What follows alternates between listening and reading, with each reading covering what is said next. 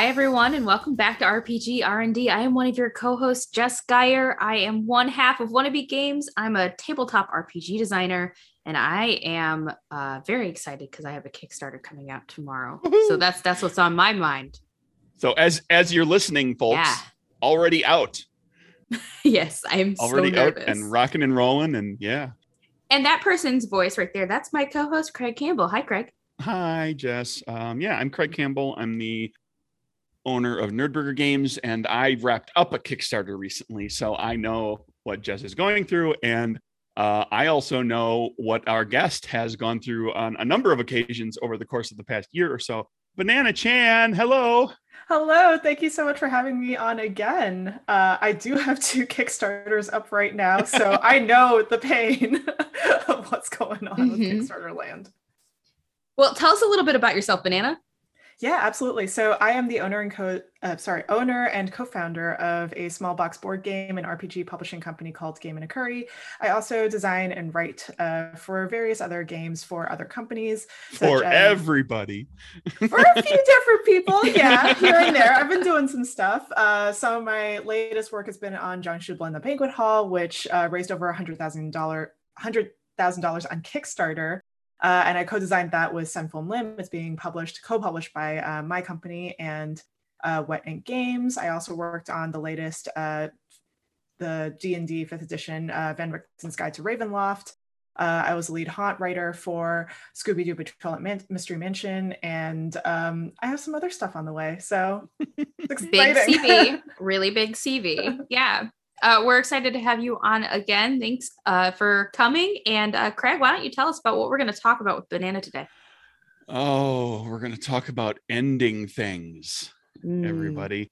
Um, starting with GMing um, and ending a campaign. Uh, you know, it, one of the things that I personally find, I think, most daunting um, about running a long-term campaign is ending it in a satisfying manner. And there's a lot of things that can play into uh, how you might end a campaign, uh, depending on the game, depending on the system, depending on your players and the type of game that you, you know, the style of game that you play.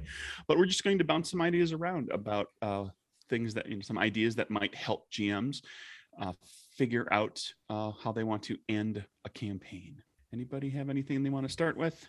Yeah, absolutely. I love one shots. Um, so I play a lot of one shots, uh, mostly because time is, uh, you know, it's valuable. Like we don't always have a lot of time uh, to play long campaigns and to schedule things. And, you know, like adulting is hard in general.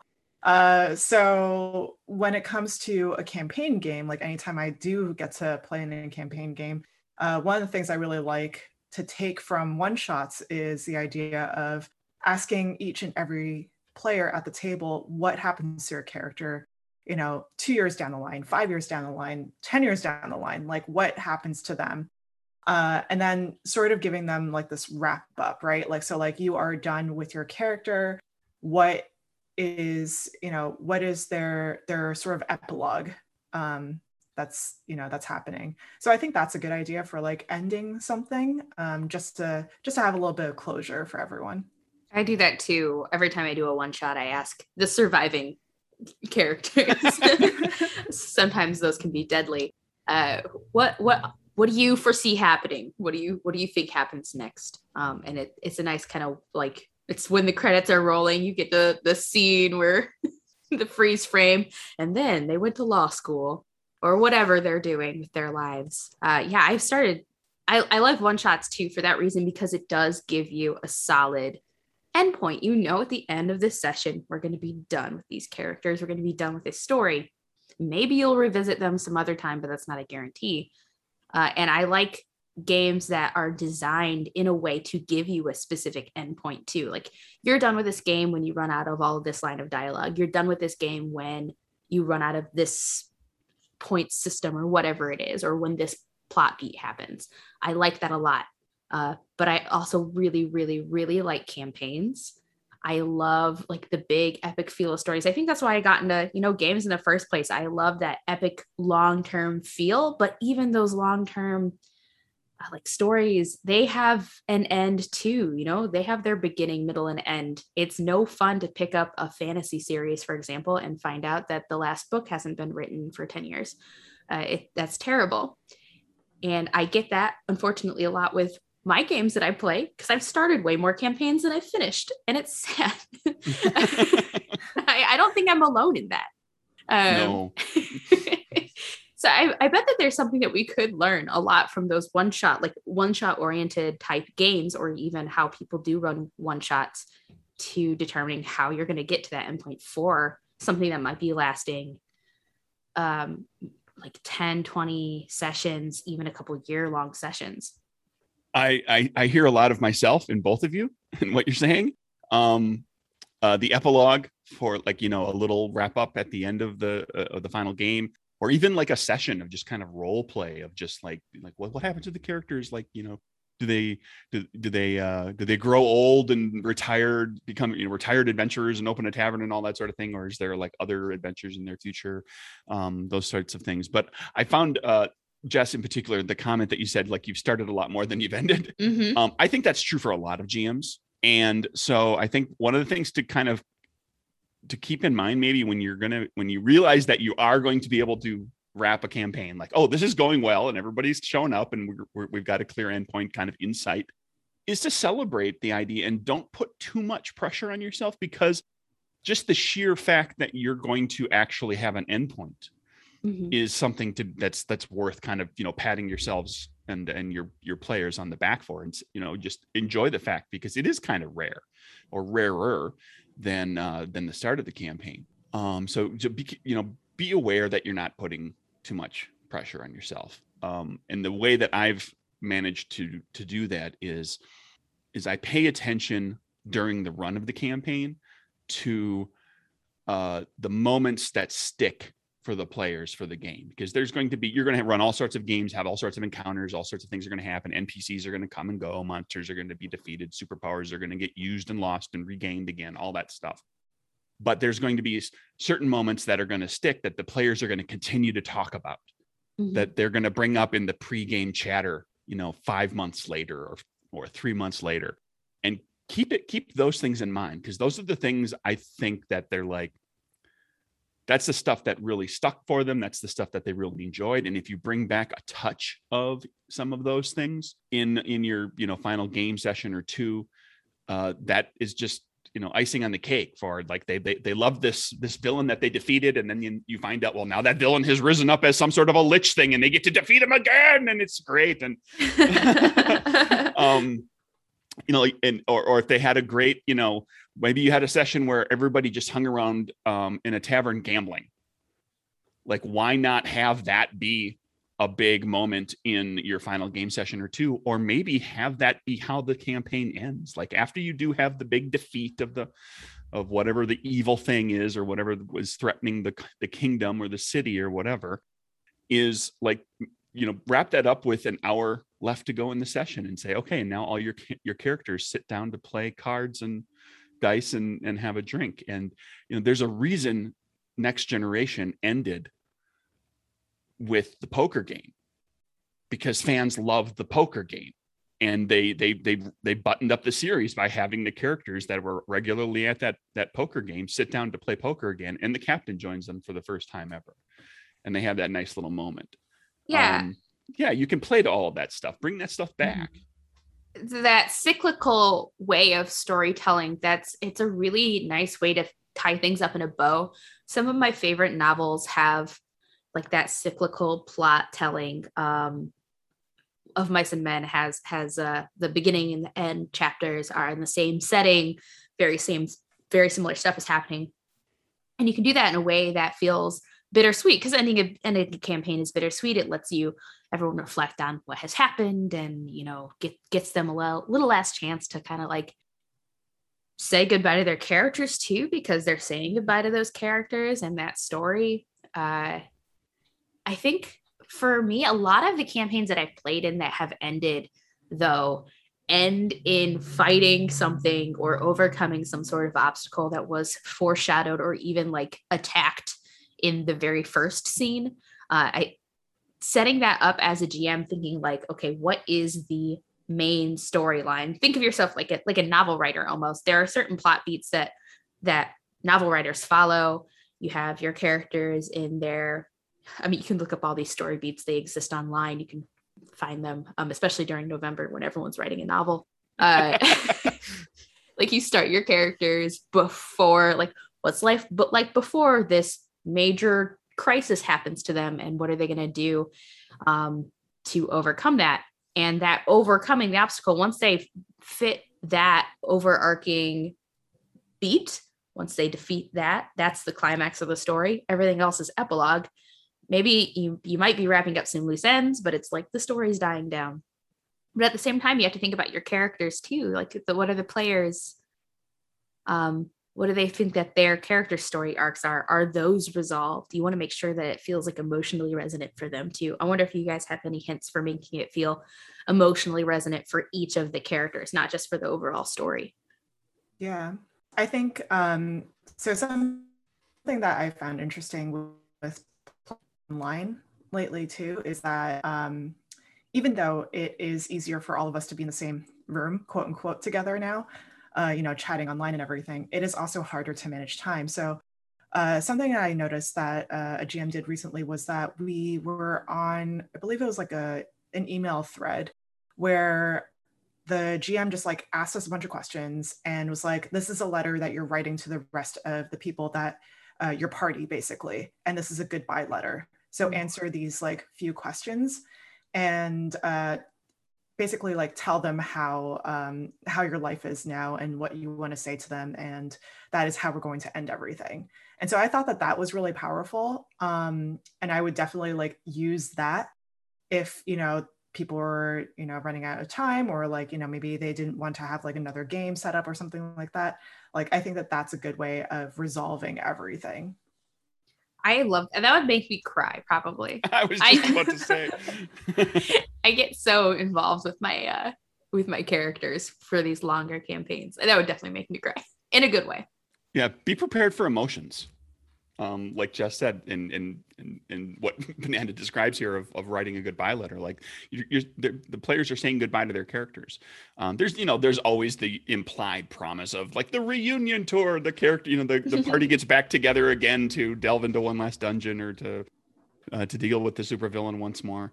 But yeah, they're saying goodbye, so so be prepared to to deal with all of that. And as far as the making sure that individual character arcs are wrapped up, it can be tempting and sometimes it works fine and it, but it can be tempting to try to slam all of those character resolution moments into the action of the story as it's kind of wrapping up but if there are a few arcs that don't need to be like resolved in the midst of a fight because you know it doesn't revolve around the character getting revenge for their parents being killed because we all love you know dead parents um, in these games or or whatever that you know has to play out you know kind of with npcs or monsters or baddies or whatever.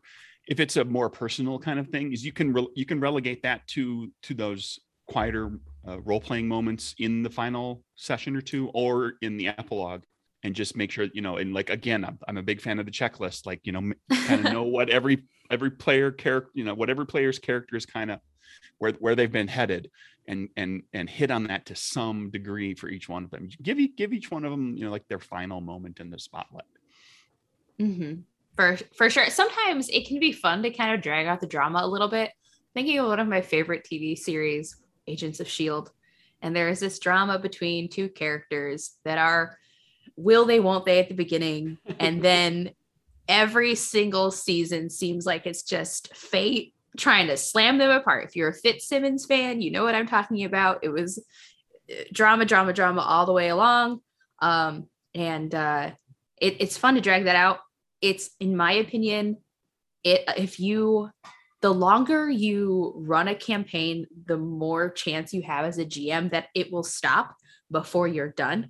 Uh, just because people are like that it's hard to schedule things. It's hard to keep people coming every every time. Um, my recommendation would be to try to keep it as short as possible.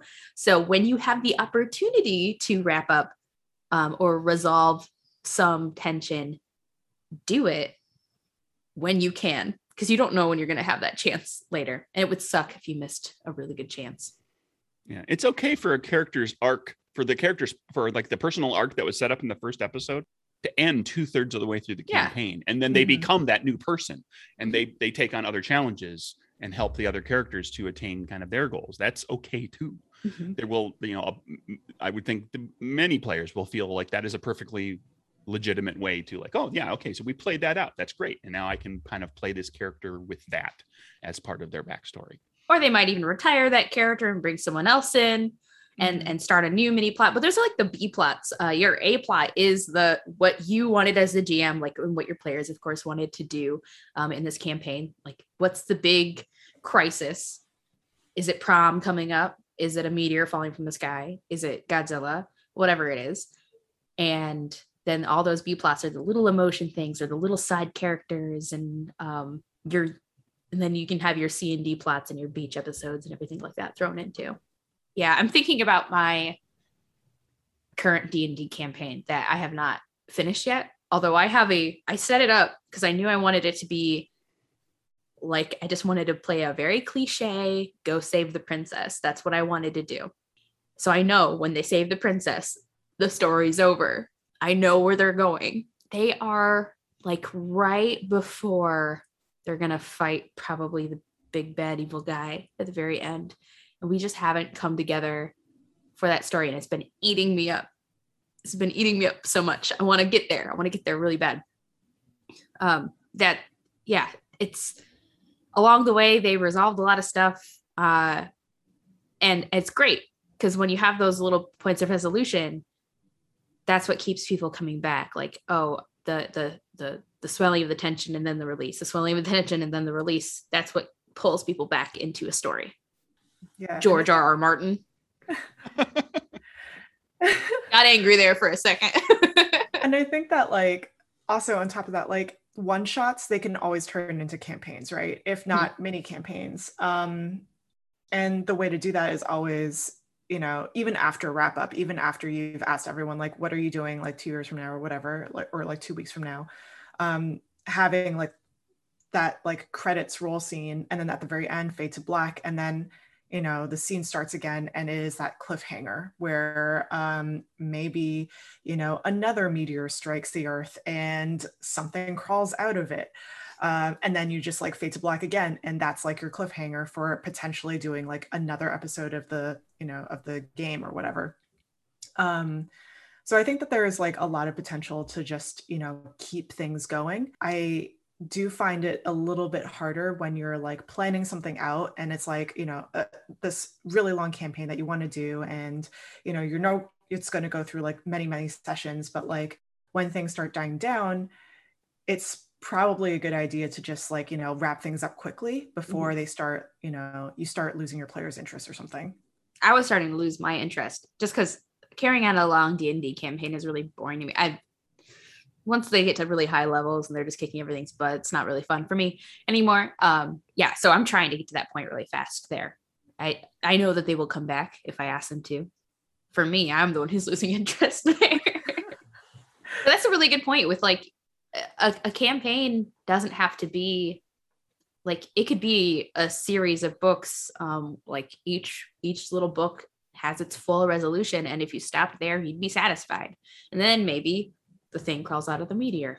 The- michael michael myers opens his eyes. Whatever is happening can continue. You have that nice little starting point. And, y- and at that point you can bring in new players too if someone has to drop out of the campaign or or or they want to retire a character you can bring it back in or someone else can gm and something that strikes me too because um, i've designed a game capers where you can kind of do this um, and variations on this is that if you've got a if you've got a game world where there's some amount of def- definition to like the history of the world that you're and you're playing the story in one part of the history one part of the you know one time in the in the in the world's history you can play that story out and have everything wrap up and then play the generational thing where you epilogue it or even do like one adventure with new characters like these are the children or the grandchildren of the heroes that saved the day back you know 60 years ago and and play that out or take the characters like like uh, you know they um they they wrap up the big story like even with like what jess said if you do like in chunks like here's a story here's a story here's a story and you kind of get to the end and everybody's kind of like well this is kind of like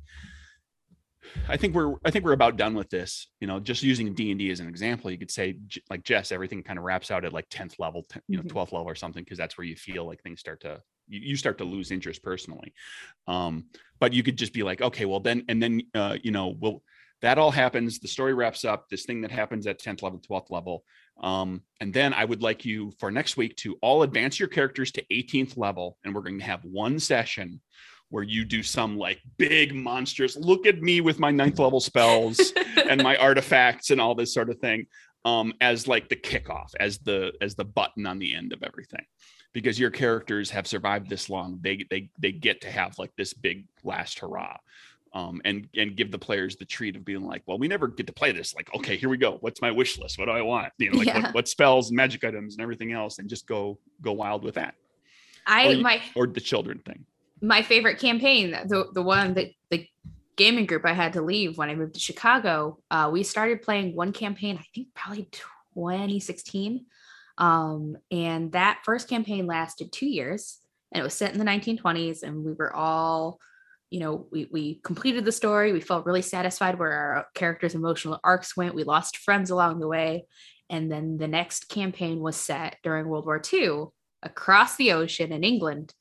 And we got to use some of like the npcs or the other characters to create character backgrounds for our current characters and it felt really really fun and exciting because we knew uh, outside of the game, we knew some of the stuff that had happened, and maybe we knew in game some of the little snippets, and it just made it really exciting and feel really fleshed out.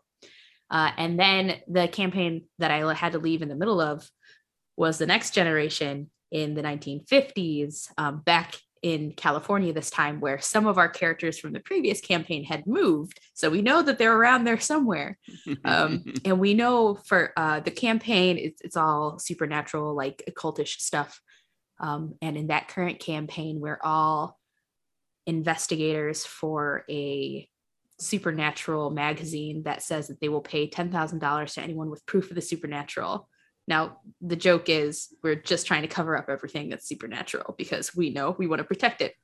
And we know in the game there are these secret founders and people who um what do, what do you call people who pay you? Like they benefactors? Benefactors secret benefactors. And we think we don't know yet but we think that there are previous characters because they're out of our hands right now. Oh, it's so it was so fun because there's like it's like little inside jokes the entire time. I that's a good strategy. If you have a gaming group you can sit with for a long time that's a really good strategy. It got me hooked. I'm sad that i'm not there right now. Well what about uh our, our gming topic? Speaking that was of, our gming topic. That was or sorry. Our, our design topic. Wow, my nice, brain. Let's try that. That's okay. okay, you want to go back I've... to GMing, guys? What about our our game design topic? Um, sure, Jess. What's that all about? We've managed to relate the two again. Yeah, it's about when to give up. when to end something, right? when I, I like when I read the the topics that were selected, um, headache a campaign and when to give up, and I was like, oh, okay. Just a little negative. I don't think that they're negative though. I don't think giving up is always negative. I think it can be very good for you um, as a designer. It's part of setting boundaries for yourself.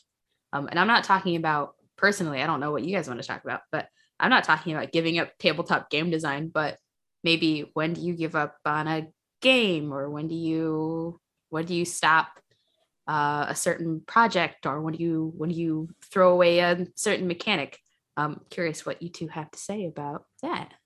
I do also want to talk about like folks who do want to give up tabletop game design in general. Like, I think that it is a healthy thing to talk about because a lot of the time I'm seeing like a lot of folks who are monetizing their hobby and it's great to do if you're really excited for you want to you know get into like making money off of your hobby but it's not for everyone and this is like just me like speaking uh, from my experience and like seeing how like you know sometimes people like get into it and they're just like oh actually you know i don't really want to spend this much time you know trying to make money trying to make ends meet through something that i love doing because now it's sort of destroying the like the the fun aspect of it right um so I think that's something that we could also talk about as well. Though with game design stuff, um, it's also healthy to just like you know set things aside and be like, hey, maybe not right now. Maybe let's do something else. Because um, like you know, you have the most energy when you're passionate about something, and I think when you start to lose interest in something, then you just like can't create. It's like harder to create. Mm-hmm. And it would suck. This is a, I mean, for almost every tabletop game designer I know, I don't think I know a single one who don't who doesn't also have the hobby of playing the games. And it would suck to be burnt out on not only you know your your passion of designing games but also playing them. Because then you're not just losing like like sure like losing your side hustle or your even your day job. That's one thing. But losing a passion in in a hobby that you've invested a lot of energy into and that you like doing because you got burnt out from trying to make ends meet putting uh putting stuff on an itch or DriveThru that sucks. That really sucks. And I, I think you're right banana that is something to, to talk about. I've seen people drop out mm-hmm. of of game design because they were getting burnt out. Mm-hmm. it's, it's kind of sad but sure. There's there's nothing says you can't do it I mean, yeah. I, it might be difficult to step away, but keep in mind you can always return if you decide, okay, I missed that. There were there were things that were driving me bonkers. There was things that I didn't like about it. It was stressing me out. I so I got out of it. Um, and you know, there's you could you could come back to it. Um, you could just tone down to very you know like i'm not going to try to design and publish my own stuff but i'm just going to pick up the freelance gig every so often because i love just like designing a little something for somebody else's property. Um, and you know you, you can kind of tail uh, tail things back that way too. Right yeah. Yeah and definitely keeping in mind like that there isn't just like it, it's not just like a one and done thing right? Like if you wanted to do other things or like find other uh you know things that you could be passionate about in the industry like it could be live streaming instead of designing games. It could be um i don't know just like strictly playing instead of gming all the time like mm-hmm. something like that right? So there are other ways of like staying in the hobby or staying in the industry doing the stuff that you love doing without you know having to give it up altogether. Yeah that that's definitely true. For me like in my in my personal life this hasn't happened to me with with tabletop design yet but uh, I really struggle knowing when I'm getting bored of a hobby because of my ADHD or I really actually need to to stop. What do you think are some hallmark signs of knowing like when it is time to actually stop and it's not just because you're facing a challenge or becoming a little bit bored and just need to switch it up a little bit? I think just like noticing that you might be getting bored or you might be like getting a little irritated at the the thing that you're working on right now i think that's just like a sign to like take a step back and like take a breather see what's going on like you know maybe do a little bit of journaling and like try to figure out like what is it that i want out of this project or hobby or whatever right? Or you know the industry. And then if you still feel like you're not feeling like you're putting in you know the work that you want to do or that you want to you know continue doing then maybe it's a good time to like stop and or pause and like do something else. Uh, but if you're still invigorated by like you know the process by the the work that you're doing then i would say like keep can keep going at it right? Um there's nothing saying that you can just like you, you know you can't just stop and like take a couple of weeks off or like take a few days off take like a month off or like you know whatever right? Just to like recalibrate yourself and like just to like you know see what you actually want to do with whatever uh, whatever project you're working on and coming back to it later. Unless you're like actually on a deadline that that's a totally different thing. But like if it's like a personal um, you know passion project or like something that you're really excited about that doesn't require like a deadline or it's like a, a self-enforced deadline then maybe it's okay to just see what else you can do with a project and take a break from it.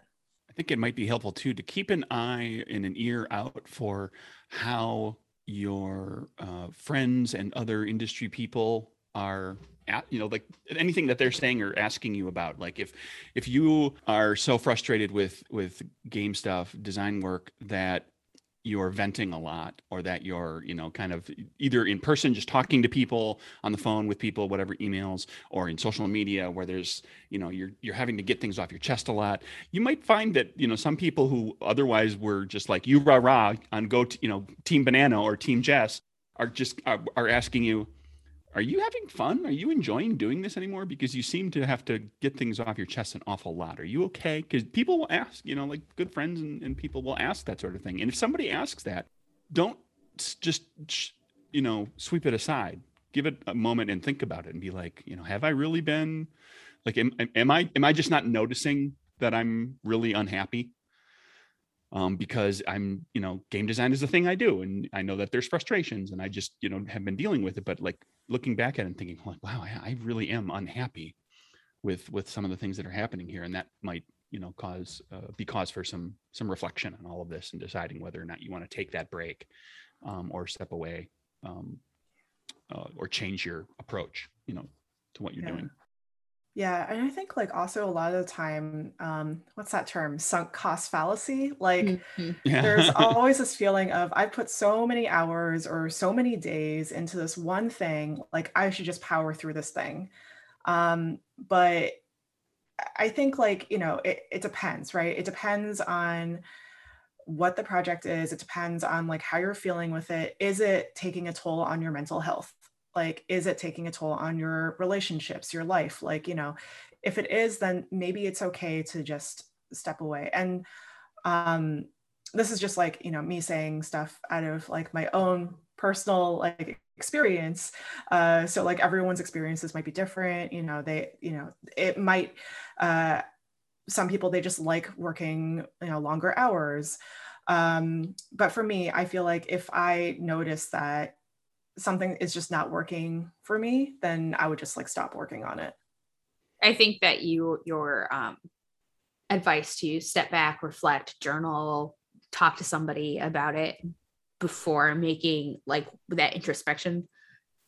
That's super important to do, at least in, in my opinion. And I think um, like I don't want to push everybody to be really reflective all the time. I have to be, otherwise I I I you know fall into very similar cycles all the time. It's important to do that consistently and not just when you're feeling bad or starting to feel burnt out because by the time you get to that point you've already started your mental health has already started to suffer a little bit.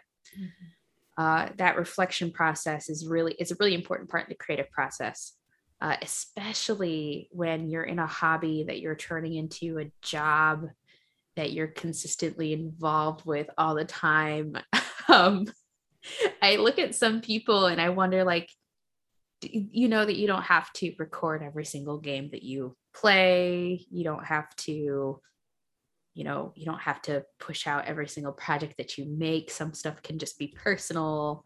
Um, it's it's important to know and not get sucked in by the beast that is um, the dollar sign for this for this hobby. What about um, like projects themselves have either of you ever stopped working on a project and just like scrapped it and not put it out and why? Yep yep a bunch. That's why i said and why? Um well i think it's to to to build what on, on, what banana said which was you know having to do with like the sunk cost fallacy like yeah. there's there's also in a kind of a broader perspective overview sort of uh, look at things there's you've we have also all spent a lot of time and effort looking for things that bring us joy finding things that make life worth living um, and that runs the whole gamut right um, and for a designer hopefully one of those things is doing the design. So if you've if you've spent all this time trying to be happy and joyful and find things that you that that, that inspire you that you are passionate about um, you know like if something is not getting you there if, if and if that thing is game design or some part of game design like working on this game i'm just not having fun with this. I feel like i've i need to keep moving on it but it's just not bringing me that anymore. Um yeah like that set it aside. Like there's um ideas are a dime a dozen every game designer out there and every to be honest every player in gm too mm-hmm. have a billion ideas and you'll continue to have ideas and you will never run out of ideas and you if you start executing something and it's just not going there you know it it becomes a question of just recognizing that it's it's you're you're either stuck on something or it, you're just not having as much fun with it as you initially thought you were going to. Um, I mean, it happened with me when I was uh, Capers came out, and then I was I committed myself to doing three supplements. So I was suddenly doing a lot of I was going I did a supplement every six months, and at the same time I was toying with another game idea using the same system the same the, the dice flip or the card flipping system from capers and so i was working on all of these things concurrently and for a while, I was really excited about the other game. and there came a point where I was like, but I'm getting my fix doing this uh the, the card flipping mechanic stuff and kind of you know iterating on that and kind of finding subsystems and fun new ways of to implement that. And i'm doing it within this game world that i've already created and i've got all these ideas for moving the, the timeline forward and doing all this stuff that it felt like a chore even though i was enamored of the idea of the other game like just working out all the mechanical stuff started to feel like a chore. I felt like like i want to be doing the mechanics like for this stuff but i want to be doing it for capers. I don't want to be doing it for this other game. And so i i took it to the point where i had enough developed that i play tested at gen con with some people. I had um, concept art done.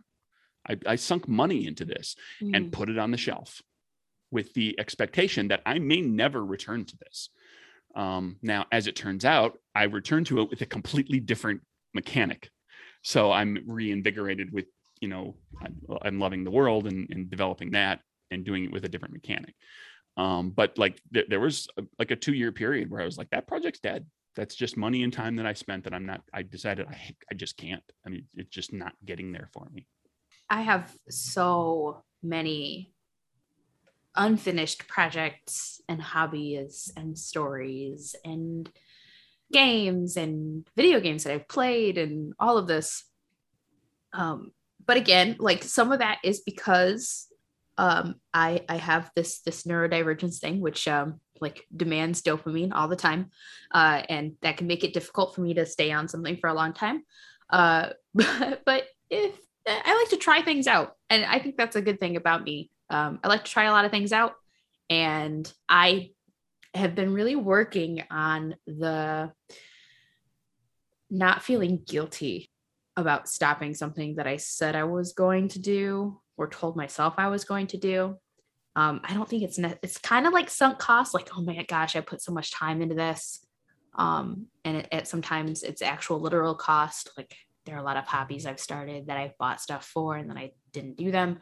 Um, but mm-hmm. for me, rather than that, because um, it's really easy for me to give things up, it's dealing with the guilt of not having finished it. Like I feel like I judge myself for not being able to finish something, even if I don't like it.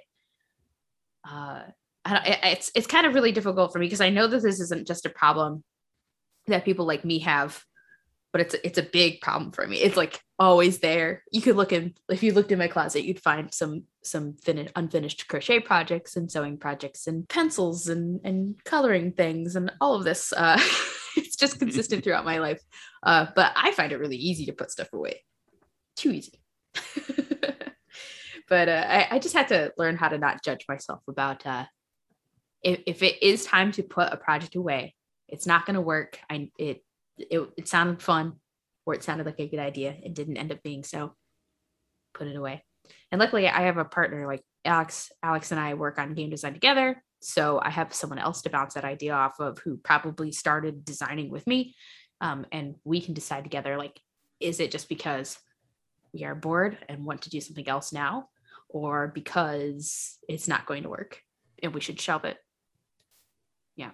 We shelved our first game that we, like our first big game that we wanted to start designing because it wasn't going to work with what we were trying to do.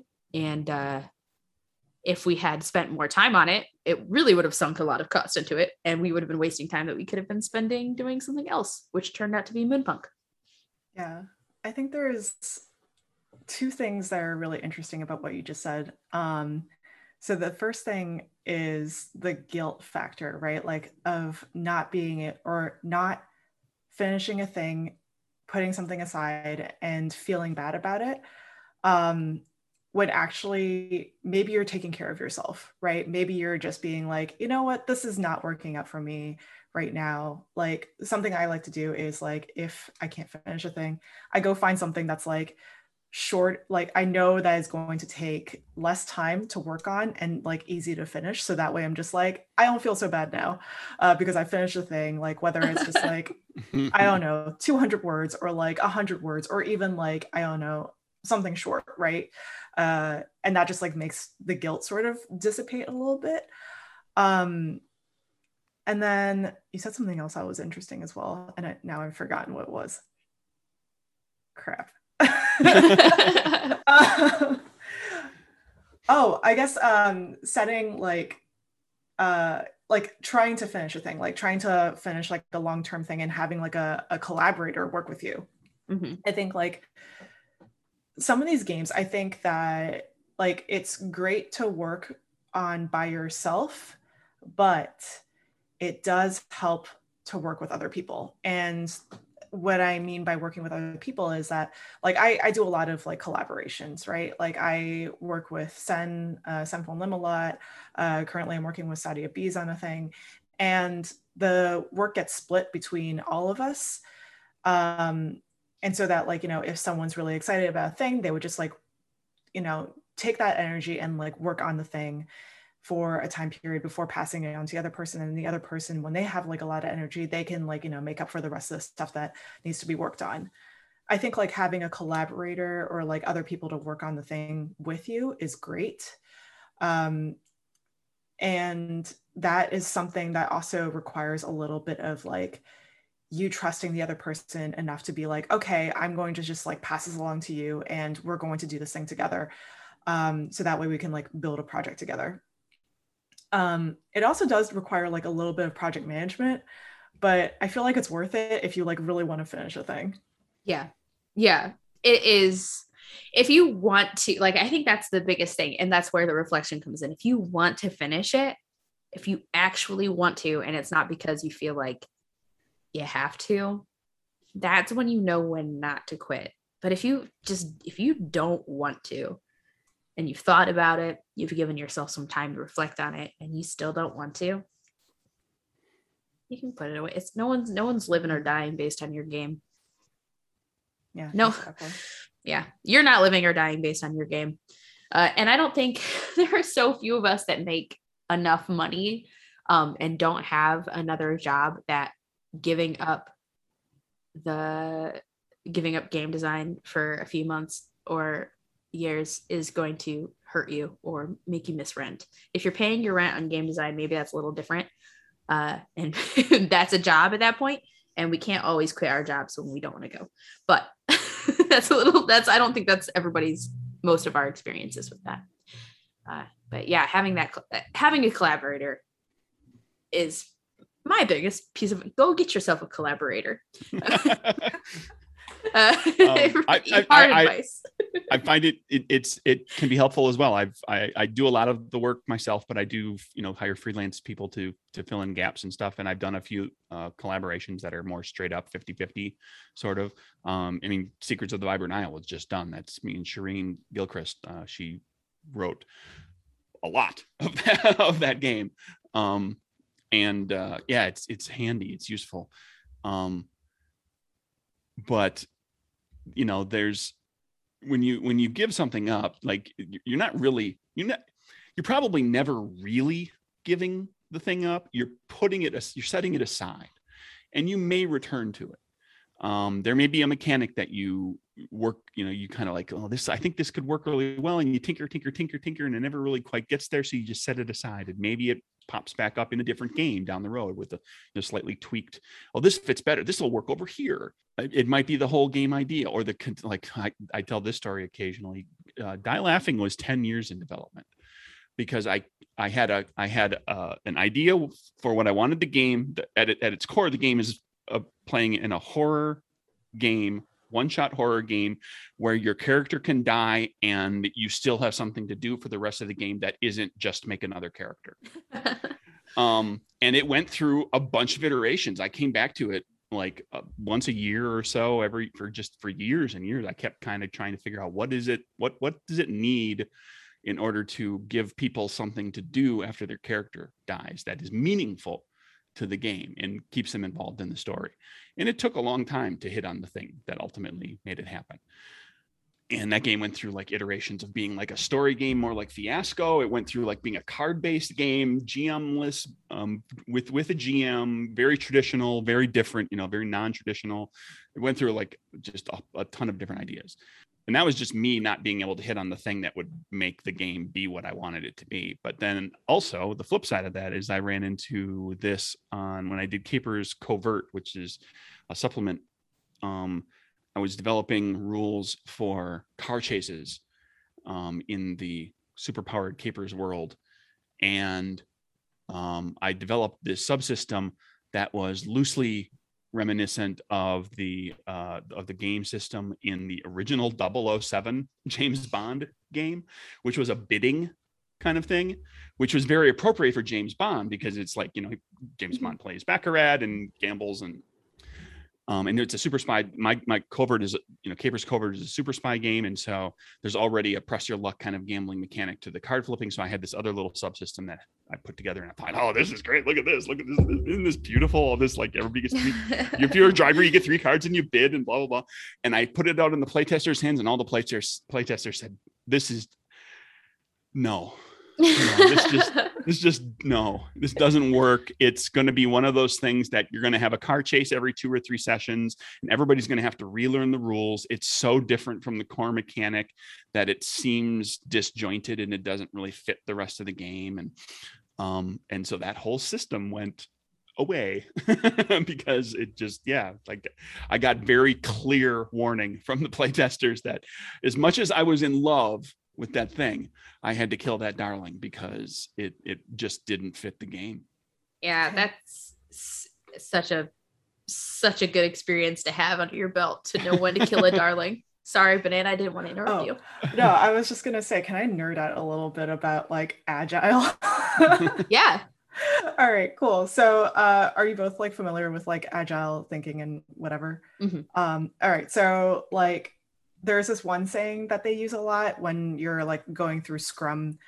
Uh, so for those of you who don't uh, know much about like Scrum or Agile or anything like that, it's basically like uh, high level. It is a tech thing where people take a project and they uh, cut it down into little tiny pieces and then cut those tiny pieces into smaller, more manageable piece, pieces um, and those smaller, more manageable pieces are tasks that people will do uh, every two weeks. Uh, that's called a sprint. And then you would just like repeat the process until this thing is done, uh, or not really done, but like um, meets the requirements for like what their definition of done is. So um, there's this one saying that is like fail fast, fail forward, which I really like.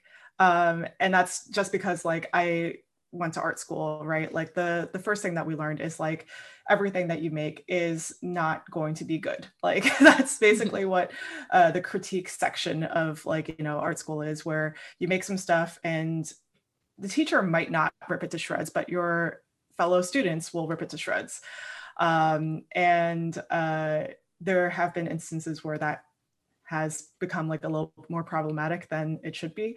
Um, I think like nowadays, like, you know, it's a little different with critiques in school, but I think that that was really valuable for me to know that like the stuff that I make isn't necessarily going to be useful um, in everyone's hands, right? So like it might be really cool for me, but if the goal of the game is to make or the goal of the project is to make something that's usable for other people and not just me, then I think it's good to see what other people like out of it, see what people like don't like out of it, and then try to implement those changes as quickly as possible so that you can get another round of testing in. Um, so that's like something that that is really nerdy that I really like. yeah, we we did a version of Scrum for Moonpunk when we were trying to get that done in the first place. So um, I, I appreciate you nerding out about that. Yeah, yeah. You're not gonna. I, I like what you said there. Not everything you create is going to be good. Not everything you like that you create is going to be good. You might think it's really good and it flops terribly. And um, you can. A lot of people like to make these bespoke games that like two people in the whole 8 billion people on this planet might like and that's fine but if you're trying to do something commercially where you're going to have a general more general audience play testing is probably a little bit more important there and getting rid of things that you thought were cool but no one else thought were cool Can I it's gonna happen word- Can I edit the word good real quick as well? yeah I want to Yeah. like rewind and like redo what I just said about the word good. Um, like I think that the definition of good could be different for different people, and it's different for like whatever purpose you're trying to do, right? Like it's Mhm. it fits for whatever purpose you're trying to do. If your purpose is to make something that's like really personal and like you know is good for like uh or sorry not good but like it suits like a small niche then uh, maybe you succeed at that and that's like you know the definition of good that like you know fits within that that framework. But if it was like you know something that's mass market you want this to be like you know you want this to sell like uh i don't know a bajillion copies or whatever um and you know people happen to just not enjoy it or it's not fit for mass market then um maybe rethinking like the way that you define you know your game or like maybe rethinking like the way that uh it targets a certain audience you know you could just revisit that and see if it'll it'll be better in a different iteration. That's such a good point good is such a, a general word that we use as a catch-all for so many things but maybe successful dep- and successful has different meanings too but maybe that might have been a, a better way to say that too. But yeah good it also has that weird moral connotation. Yeah it was my bad for like bringing up that word so it's just like no no no, no. re- no. let me edit that. No no i i i 100 like i 100% agree with you. Like i said if your goal is to create a bespoke piece of gaming that you like and you're proud of awesome. But if you're trying to do something commercially the rubric is different. Yeah. Uh, the rubric is also different over time um, there are a lot of really really successful games out there today that would not have been very successful in the 1970s There are There's a- games that are successful today that won't be successful in two years, yeah. And that weren't successful two years ago, Mhm.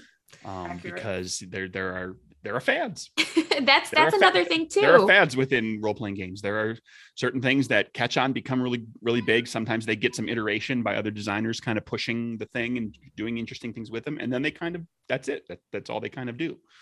That's and they're always thing. there, and people play them. They go back to them, but they never really, you know, and they, they never really gain a long term life.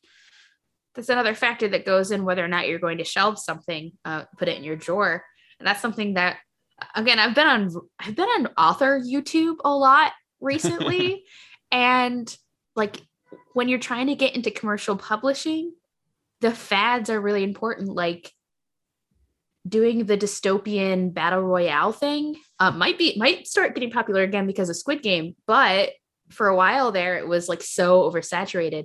And now it's now it's dark academia. That's that's the cool thing. But if you were doing like vampires and werewolves now you might have to deal with the fact that you're going to have to self-publish instead of go through a traditional publisher and again knowing those trends and and that might be sad. It might have been a really big passion project for you. Um lu- luckily as as indie game designers we have all these outlets to publish things and it's probably going to find a niche somewhere. Someone will enjoy it And there's a, Um, a flexibility that Banana was talking about, Yeah. where you can kind of just refocus what the Yeah. thing is and be like, okay, uh, 70% of this will work even if I, you know, change this other 30% into something that's a little more appealing, perhaps. If, if, you know, like you said, if you're trying to get, um, you know, more people to, to check it out um, and have a, a certain type of appeal that like, I'm, I'm not married to this 30%. This can, we can thematically change this and it still has all these other cool things that I really like um, and then I can I can push that forward. you can always redo it later if you want to do a 2.0 version You can Or the always come back 1.0, to it. yeah. You can always come back to it once a year for ten years. yeah. And also, if you do publish something, like if you self-publish something, you can always sell the rights to another publisher later on down the that, down the line. You know, if something becomes popular again, or you know, if werewolves and vampires become popular again, maybe a publisher will pick it up. they're always popular with a certain type of people and that people is me so you,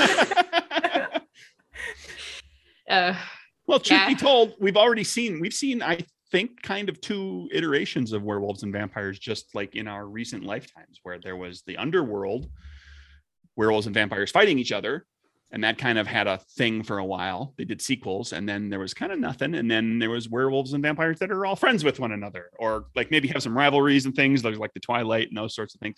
Like the, the, the, the vampire and werewolf thing will come back. If you've got some cool oh, ideas yeah. for vampires and werewolves, sit on them. You never know. Like like suddenly you see like two movies in a row that are like a that are kind of a, a, like your idea it's like okay now's now's the time to hit the gas Yeah. on that design maybe you set it aside for a while Yeah, and what we do with the sh- what we do in the shadows definitely proves that there is a long lifespan for that genre, um, even if it's like you know in a comedy genre, right? hmm Yeah. i mean the vampire and werewolf i mean you know dracula meets the wolfman it's it's out there. It's it's been there. It's Mhm. we've had it for over a century um or for about a century. Um you know it's they and then, then you know they kind of came and went with universal and then they came and went with hammer. Um and we you know it'll any anything that you can think of kind of like we had a big sur- resurgence of cyber uh, of uh, like cyber cyberpunk and cyber tech kind of games. Mhm. um is that going to tail off? Is it going to pop back up again in five years when something comes out on a, you know another video game iteration comes out or or some movie gets made that like everybody goes oh my god. It's it's so hard to predict those kinds of trends and fads. Like there was a little time where there was like like the sea shanties were really really popular on tiktok and everyone was doing sea shanties. And then yeah. that went away after like three weeks. And then like they're like these fads they come and go. Um if you put something in the shelf like you said craig you can come and it comes back. Then you can push it out real fast right at the height of that peak and like yeah. make it. Well I, I always think of i always think about the mid 90s fascination with uh with swing music and big bands um like that you know for a year and a half the cherry poppin' daddies were everything Did you all see cherry that? popping daddies for, for, for a year and a half, my my ability to swing dance because I took classes in college because it was a fun class. Um, for for a year and a half, I was able to teach people to swing dance. That's so cool. and people loved me. and you were king I Did you all see that meme where I was like, um, I think it said something like the reason why people got really into swing during the 90s was just because of the movie Swingers. I don't know if there's No, any truth to that, but I thought it was really funny. I did not see that. uh, I, I actually saw something on Twitter today about the weird um, couple years in the early 90s where swing was really popular. I remember seeing swing kids in my school, like they showed it to us in, in a not a music class. I don't remember why. Yeah. I was too young for that fad. There was a fascination with Gregorian chant about a decade or a little more ago, What? where there was like Gregorian chant stuff was like on on the charts, and there were people that were putting Gregorian chants in the backgrounds of other types of music. It, it's it's all there's an audience. I made a game about beating people up in an office. There is an audience for everything. It's just a matter. It's going to come around. Yeah, there is. So there even if you even if you shelve something, um, Yeah. you can come back to it. or you might be the trendsetter. Yeah, yeah. maybe. Well, this is this has been a fun conversation. I don't know how we ended up on swing dancing, but here we are. Uh, I'll I'll teach I'll teach either one of you to swing dance if you want to at a convention sometime. I'll teach you the Yes. jitterbug. I still know how to do it. yes, I'm going to take you up on that offer. I'd be down. Well, like all good Bring things, this episode must come to an end, and it's time to wrap up. As, as, much as we've been talking about ending things, I'm finding it very hard to wrap up this podcast. um thanks banana for joining us again uh and and talking to us about some pretty deep topics today uh is there anything you want to plug or places we can find you things you're Yeah. doing Yeah, absolutely. Thank you so much uh, for having me on the show again. Uh, you can find me on Twitter, Instagram, and TikTok at Banana Chan Games. Uh, and I have two Kickstarters that are up right now. One of them is just ending. So if this is going up tomorrow, it's gonna be Thursday. So it'll be- Thursday. Okay, one ended. of one of my Kickstarters will have just ended, uh, and that is called "An Exquisite Crime" by Sen-Foong Lim and I. Uh, it is a GM-less, diceless game where you are drawing exquisite corpses and you are psychic detectives trying to figure out a crime while drawing them using those exquisite corpses, uh, exquisite corpse drawings. Um, and the second game uh, is on Kickstarter right now. It is by Sadia Bees and I. It is an anthology of 14 different horror LARPs where uh, all the games are set in suburbia or around a dinner table, and they are, are uh, they're all for adults. So this is like a very creepy, uh, weird anthology of games. Awesome. Yeah, I, I was really creeped out by the mannequin in Goodbye Father. Very creeped out by that. Uh, we played with an actual mannequin. It was really fun. oh. Yeah. Uh, it just didn't like how his head was laying. I didn't like that. It was creepy. uh, you can find me on Twitter at, at Joska. You can also find my games at wannabegames.com. Uh, and I have a Kickstarter. Uh, it will have been up for a couple days by now for the Means of Magic. Uh, it's magic with a K at the end. And you can find that at bit.ly forward slash means of magic with a K at the end. and I'm Craig Campbell from Nerdburger Games. Uh, the website is nerdburgergames.com. I'm at Nerdburger Craig on Twitter. Um, all sorts of games are on DriveThruRPG as well. And I am getting artwork done for um, Felt Friendship and Feelings, which is uh, a game where you play Muppets, but you're not Muppets because I don't own any of that, but you're puppet people, but you're Muppets. You're legally you're Muppets, distinct. but you're not Muppets. legally distinct from Muppets. exactly. I'm so excited about that. Uh, well, our closing music is, and our opening music, both, is Avel by Steph Sachs, which was given to us under a Creative Commons license. Thank you, Steph Sachs. And thank you all for listening. And we'll see you back here next time. Bye. Bye-bye. Bye.